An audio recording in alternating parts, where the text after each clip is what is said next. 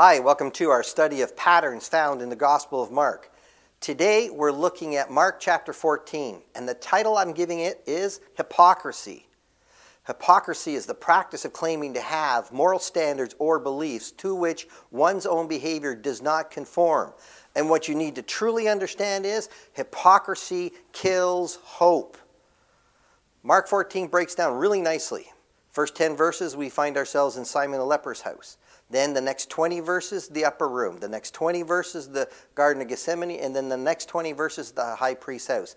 Nice, easy, simple breakdown. Now, what's going, uh, how we're going to entitle this is the first 10 verses is right and wrong responses. In Mark, we always had the, the teaching, and then we had the correct response usually at the end or sometimes in the middle. But here, interestingly enough, Mark 14, he starts with the correct response. Not only a correct response, but a wrong response as well. What we're seeing is Mary's true response of a sincere heart, and we're seeing the wrong response of hypocrisy in the apostles. And when Jesus sees that hypocrisy, he's got to deal with it. So he gives us three lessons on learning to trust and obey his word. That kills hypocrisy. And then he gives us three examples that praying prevents hypocrisy. And then finally, three examples that hypocrisy will be exposed. And we need to understand that. So, kicking it right off, right and wrong responses. Ah, but first, we need to jump back to John chapter 12, verse 1 through verse 7. This is the Sunday night. We're at Lazarus' home. Here at the dinner, Mary comes in, anoints Jesus' feet out of her adoration. Why? Because Jesus raised her brother about two weeks ago. And she's trying to do something kind and, and nice. And so she's got this very expensive perfume and she's anointing his feet. Judas complains. He stands up and he's saying, Why are we wasting all this money? We could give it to the poor. But Judas was not concerned about the poor, Judas was a thief he's already uh, got it in his heart that he's going to portray, betray Jesus. And so this perfume, which was worth about $50,000 in today's standard, would have made a lovely little package inside of his uh, money box because if he's going to betray, he's taken off. He wants that 50,000. So he complains, but Jesus stands up and says, "You've always got the poor. Leave her alone. Let her keep it for my burial." Okay? Now that sets the stage for this Wednesday night at Simon the leper's home, where I think Jesus shows his sincerity of heart. He's his last night and he's eating at Simon the leper's home. Like, this is not going to be uh, a three course meal that's coming at him, it's going to be very simple. But Jesus, if he's invited, he's going to be there regardless of who you are. He doesn't have airs or show those things. So he's eating at Simon the leper's home, and in comes Mary to anoint his head for his burial. And there's Judas and the twelve. She sees Judas, and what does she do? She breaks the vial. Now Judas knows he can't retrieve that oil. And then she starts to pour it on Jesus' head. So Judas knows he's out of this game. And then as she pours it on his head, the disciples are indignant and they start to scold her. They're all over her case, showing hypocrisy.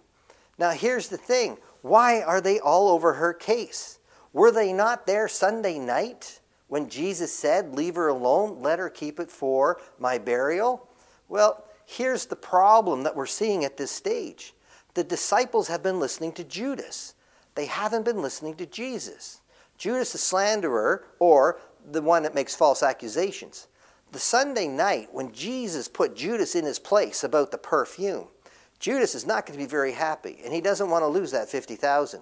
So you know he's talking, and he's probably talking to the disciples saying, Man, you know, 50,000 is going to go a long ways. We could really be helping the poor. Why is Jesus w- wasting this perfume? And he's, he's yakking it up. So much so that now on this Wednesday night, these guys forget everything that Jesus taught them on that Sunday night about leaving the perfume for my burial, and they're, they're, they're literally scolding her how do they do that? Because they're listening to Judas, not to Jesus. What does Jesus see? The what does he see? The seed of hypocrisy is planted in their heart. He's getting ready to die, and these guys are starting to drift away. So, what's he got to do? I got to give them some quick lessons here.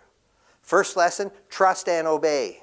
If you trust and obey Jesus, that kills hypocrisy, the seed of hypocrisy, which is starting to show up in their lives.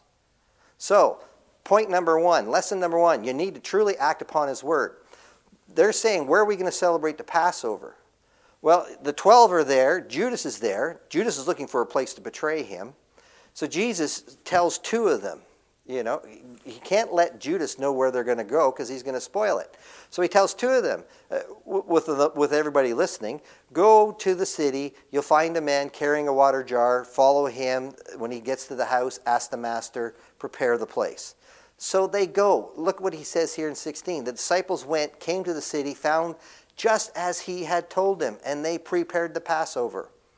Everything comes true just as Jesus says it. What do you need to do? You need to trust what he says and you need to follow through and act upon his word. When you are doing that, the hypocrisy dies. Because you're not questioning Jesus and you're not just going to give him lip service, because you know every time you put the word into action, it comes true. That's what he's trying to teach him right there. Then, at the dinner, he gives this incredible example of what? Sincerity. They're, they're, they're all sitting around the table, and he breaks the bread and say, Take, this is my body. They are not prepared for him to die the next day. They don't even understand this stuff about the burial or the resurrection. And now he's saying, This is my body. Then he gives them the cup and they all drink from it. And after they all drink from it, then he says, This is my blood of the covenant, which is poured out for many. What's he saying? He's saying, I'm, I'm preparing to die for you guys and for everybody. And that's what you need to see here. And he's saying it a day before. Jesus can call 12,000 angels and put a stop to this at any time. Jesus can walk away from this at any time. But he's not. He's got a pure heart. And when he says he's going to do something, he's going to do that. He's showing them that, that I'm telling you that I'm going to die. And when I tell you I'm going to do something, we're going to follow through. Point number three, and I really love this point right here awareness is empowering. To understand what's going to happen is to give you the strength to get through what's going on right here. I mean, even to Judas, he says, Somebody's going to betray me. Him and Judas both know that they know who's, who it is. And so, Judas, after he betrays Jesus, after he sees Jesus condemned, he remembers that Jesus said, You were going to betray me. And I believe that's why Judas sought forgiveness. But the problem with Judas is because of his hypocrisy, he didn't know where to go. He didn't turn to Christ. He turned to he turned to Judaism and he went to the temple. But there was no forgiveness there, so he hung himself. But Jesus gave him an opportunity. He empowered him by saying, You're going to betray me. And then we see it here when he tells them after the dinner about, You're all going to scatter, right? And he says, but after I have been raised, I will go ahead of you to Galilee. Now you need to understand he's saying these things. Well, let's, let's click over to Peter's denial. He says just before to Peter that you're going to deny me, he says, Simon, Simon, behold, Satan has demanded permission to sift you like wheat, but I have prayed for you that your faith may not fail. And you, when once you have turned again, strengthen your brothers. You see, he's making them aware that they're going to scatter, and I know you're going to scatter. And he's making Peter aware, you're going to deny me. So when the act happens, when they scatter, they're not going to keep running. They're going to stop and they're going to say, He knew we were going to do this. We need to get back together again because he said that he was going to meet us up in Galilee. We need to pull ourselves together and we need to start asking, why did he know about this? And what about Peter? Because he did tell Peter, we don't know if Peter denied him. And then he told Peter, you need to get together and strengthen those guys. So after Peter sees that he's denied him and he's wept, he's returning. Because he's going to overcome this and he's got to strengthen those guys and they got to pull together. If Jesus didn't give them the prophecy, they wouldn't have come together, they would have kept running. Awareness is empowering. Being aware of the scriptures helps you to get rid of the hypocrisy. It's like 1 John 1 6. If you continue to walk in the light as he himself is in the light, the blood of his son continues you to cleanse you from all sin. What's that saying? It's saying you're going to continue to sin. Just because you've been baptized, just because you're a Christian, doesn't mean you're sinless. So when you do struggle with major sin, when you do trip and stumble, know that God knows. And he's saying, continue to walk in the light, continue to get back up, ask for forgiveness, go for it. I'm still there with you because I care that much about you. Awareness is empowering and it will stop the hypocrisy that's starting to grow in your life because you know that God knows. So, learn to act upon His Word. Learn to, every Sunday morning, look at the example of sincerity as you gather around the, that table. How can you be a hypocrite? In 1 Corinthians 11, it says, if you're not focused, if you're not examining yourselves, some of you are sick, weak, and what? Asleep. Asleep means what? Spiritually dead. Why? Because you're not focusing on what you're supposed to be doing at the table the death, burial, resurrection. Awareness is empowering, which means what? Continue to study the scriptures, continue to know more. Point number two praying prevents hypocrisy. Jesus' prayer in the garden, this is beautiful. He said, Abba, Father, all things are possible uh, for you. Remove this cup from me. Yet not what I will, but what you will. What's Jesus saying? I don't want to do this. I don't want to go die tomorrow. This is not what I plan. I do not look forward to this. But I will continue to do it. So Jesus says, not what you will, but what not what I will, but what you will. Tell God the truth always. I know you don't want to forgive this person. This person's been absolutely miserable, but you got to tell God, I don't want to forgive them, but I will. Why? Because it's your will. I don't want to confess this sin, but I will. Why? Because it's you got to be open and honest. That stops the hypocrisy in your life. The apostles, three times Jesus prayed the same prayer. Three times he found these guys sound asleep. And he said, you know, why are you still sleeping? Right? They weren't preparing themselves.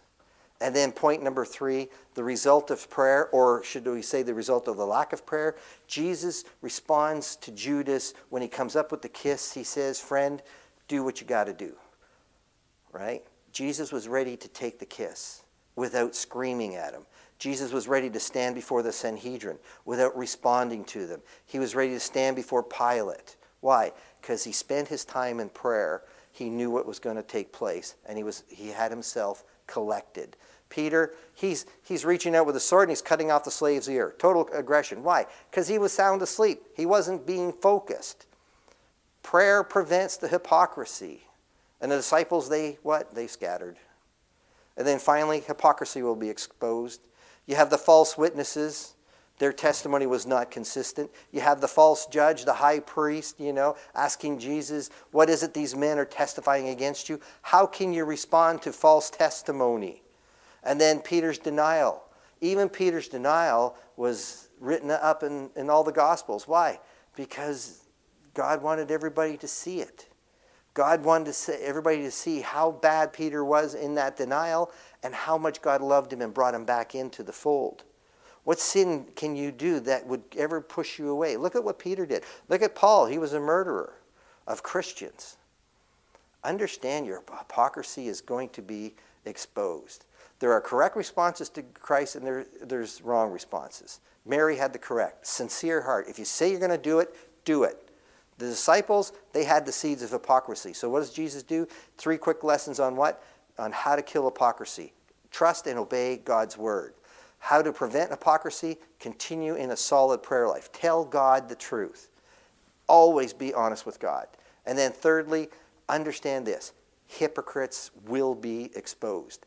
God is going to use you, either like Judas for a bad example of what not to do, or like Peter, a good example what to do. If you don't get rid of the hypocrisy in your life, you're going to be the bad example. And that's encouragement for us today. Listen to Christ. Kill the hypocrisy before it kills you. Thank you for listening.